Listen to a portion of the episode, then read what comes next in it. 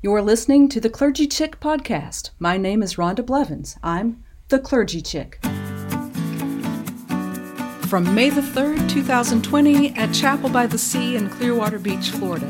The text is the Gospel of John, chapter 10, verses 1 through 10. Very truly, I tell you, anyone who does not enter the sheepfold by the gate but climbs in by another way is a thief and a bandit. The one who enters by the gate is the shepherd of the sheep. The gatekeeper opens the gate for him, and the sheep hear his voice. He calls his own sheep by name and leads them out. And when he has brought out all his own, he goes ahead of them, and the sheep follow him because they know his voice. They will not follow a stranger, but they will run from him because they do not know the voice of strangers. Jesus used this figure of speech with them, but they did not understand what he was saying to them. So again, Jesus said to them, Very truly, I am the gate for the sheep. All who came before me are thieves and bandits, but the sheep did not listen to them. I am the gate. Whoever enters by me will be saved and will come in and go out and find pasture. The thief comes only to steal and to kill and destroy. I came that they may have life and have it abundantly.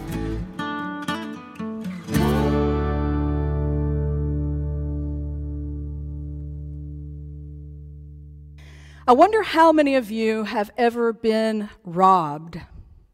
My guess is a pretty high percentage because I've been robbed multiple times. I must have a rob me poster somewhere attached to me. Now, I've had the classic credit card fraud happen to me. And one time when I was just out of graduate school, my apartment was broken into, but being just out of graduate school, there wasn't much they could take. But then there was Rome, as in Italy.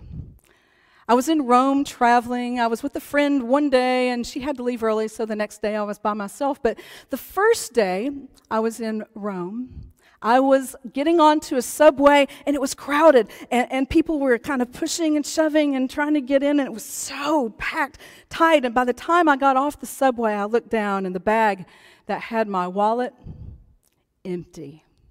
Someone pickpocketed me on a subway in Rome.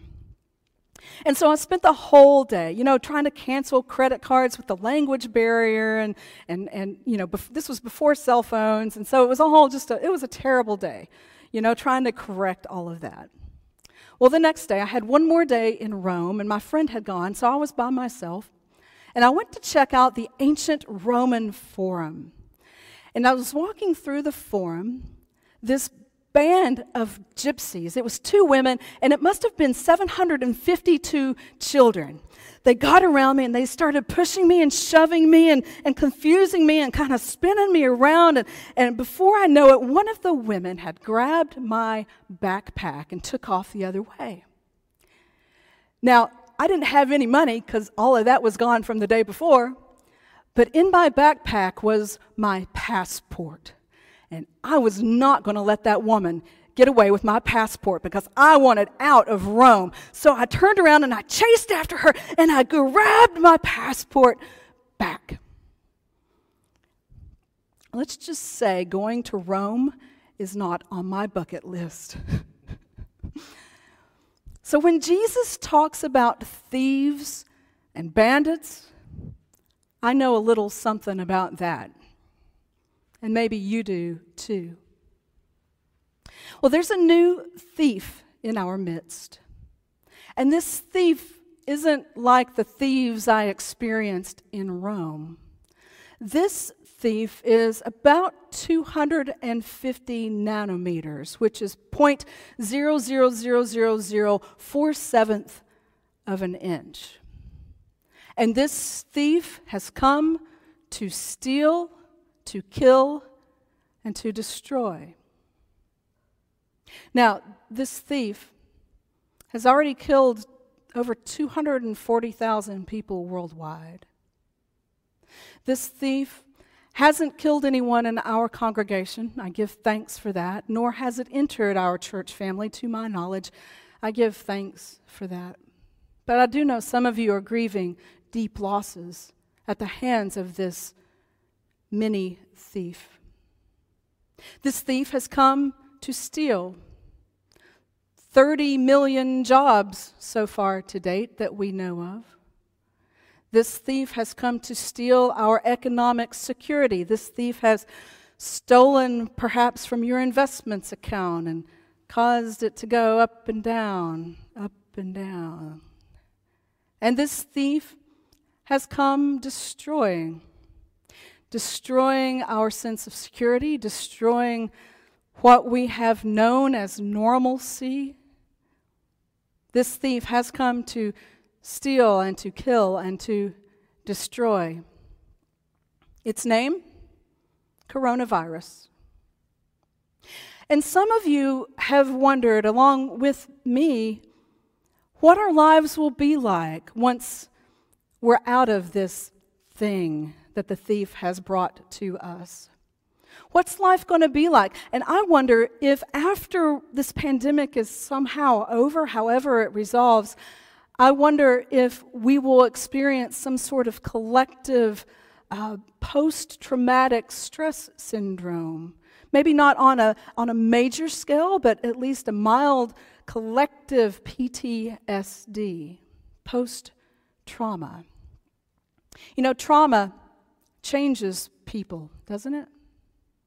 I was talking with a friend of mine recently, and he and his wife adopted a baby girl out of Africa several years back now. And they adopted her when she was less than two years old. I forget how many months, but definitely less than two years old.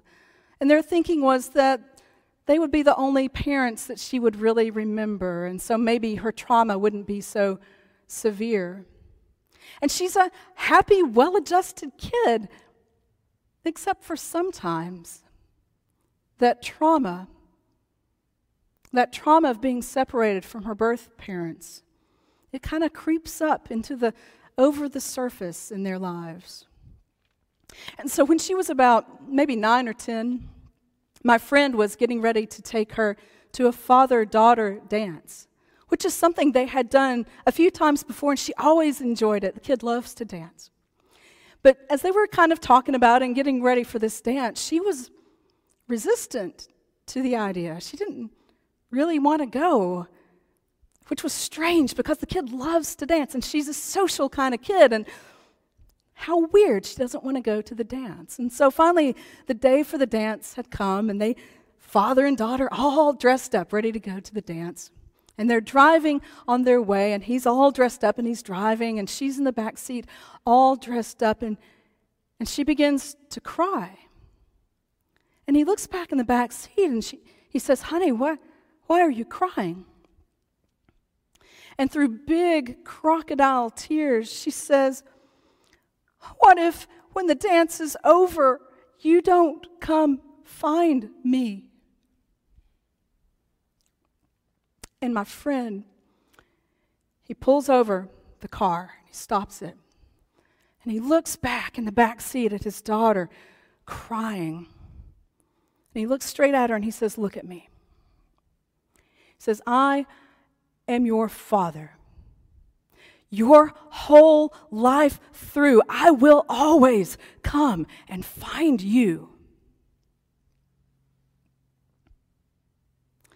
Now, this story that he told about his daughter reminds me of a story from the scriptures about the shepherd who finds the lost sheep. It's from the Gospel of Matthew, and I'll read it for you. It's the parable of the lost sheep. And Jesus says this What do you think if a shepherd has a hundred sheep?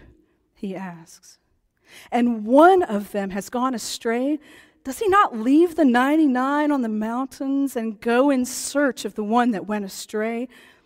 And if he finds it, Truly, I tell you, he rejoices over it more than over the 99 that never went astray.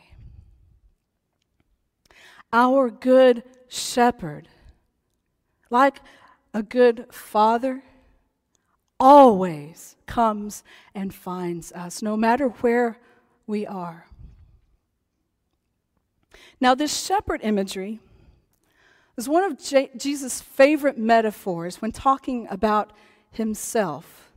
Not only does he go out and find the lost sheep, but in this passage from John chapter 10 that I read earlier, he's the good shepherd who stands at the gate. And one of the reasons he uses this metaphor a lot is I think because as they were traveling around, they sheep and shepherds were ubiquitous. In our culture, we don't have a lot of sheep and shepherds around, but in their culture, sheep and shepherds were all over the place. And so it was a common metaphor, a common image that they were accustomed to. So Jesus uses it so that they can understand deeper truths.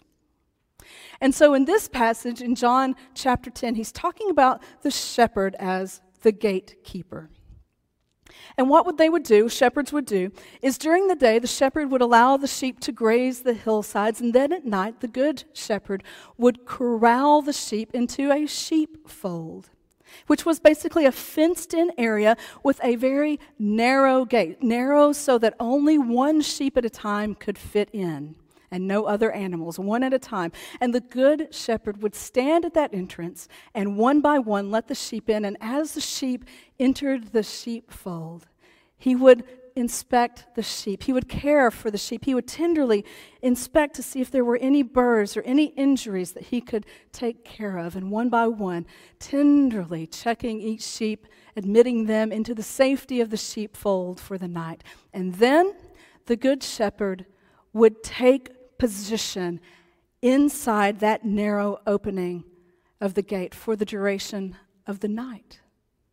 You know, the passage that we love at Christmas time, and the shepherds were watching their flocks by night. That's what they were doing. They were standing there at the entrance to the sheepfold so that no wolves or predators could get in.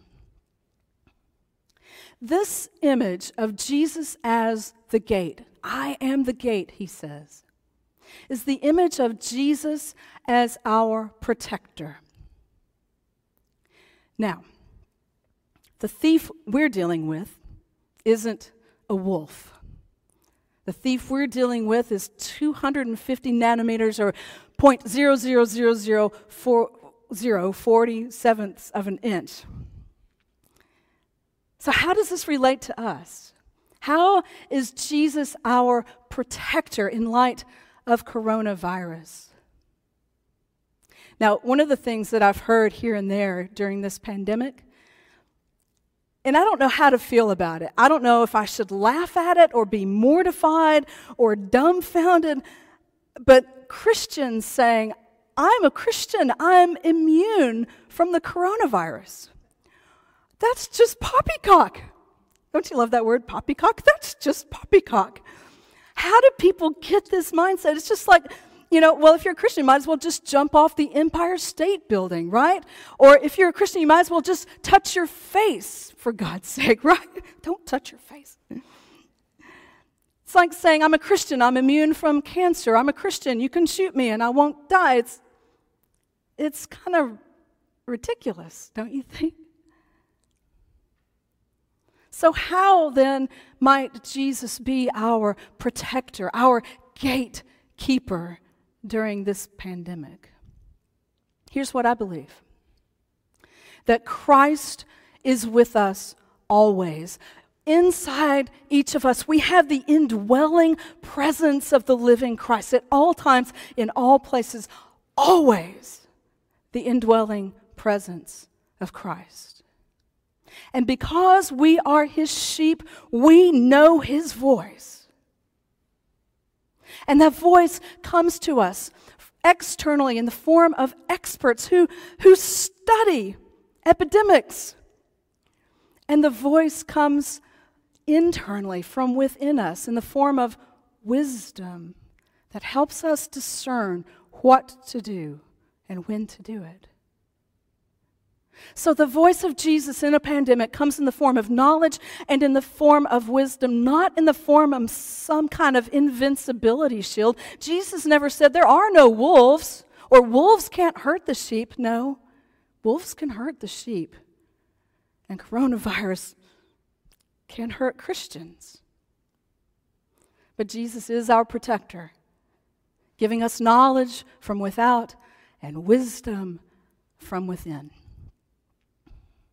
Now, this past week, the church board and I met together and we had a good, lively discussion, as church boards do, around when we might again open our sanctuary for worship.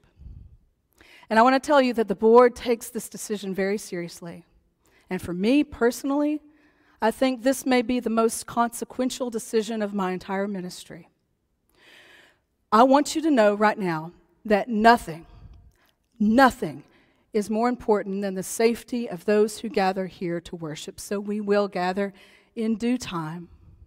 Once all the appropriate criteria are met and we are prepared to social distance and keep ourselves safe once we gather.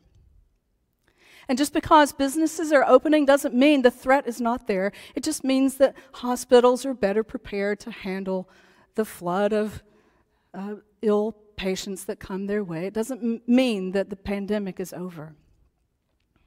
And so, in due time, in a month or two, I'm not sure when, we'll gather for worship. But even if we gather for worship, some of you shouldn't join us here. Because of the knowledge of experts telling us what the risk factors are, and from the wisdom from within us telling us who shouldn't expose themselves in that way.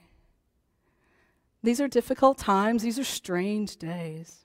And each of us must listen to the voice of the Good Shepherd from without and from within, helping us know when it's safe to leave the sheepfold and graze in the verdant fields. There's a hymn that speaks to this um, so beautifully. Savior, like a shepherd, lead us. And as we sing this hymn together, and I hope you're singing at home, I hope you're lifting your voice in praise, even from the comfort of your living room, but I hope you'll sing along with Irene. Savior, like a shepherd, lead us. Much we need thy tender care. And as we sing together, let this be our praise, rising up to meet the ears of the Good Shepherd, ready to hold us and ready in due time to lead us out to pasture.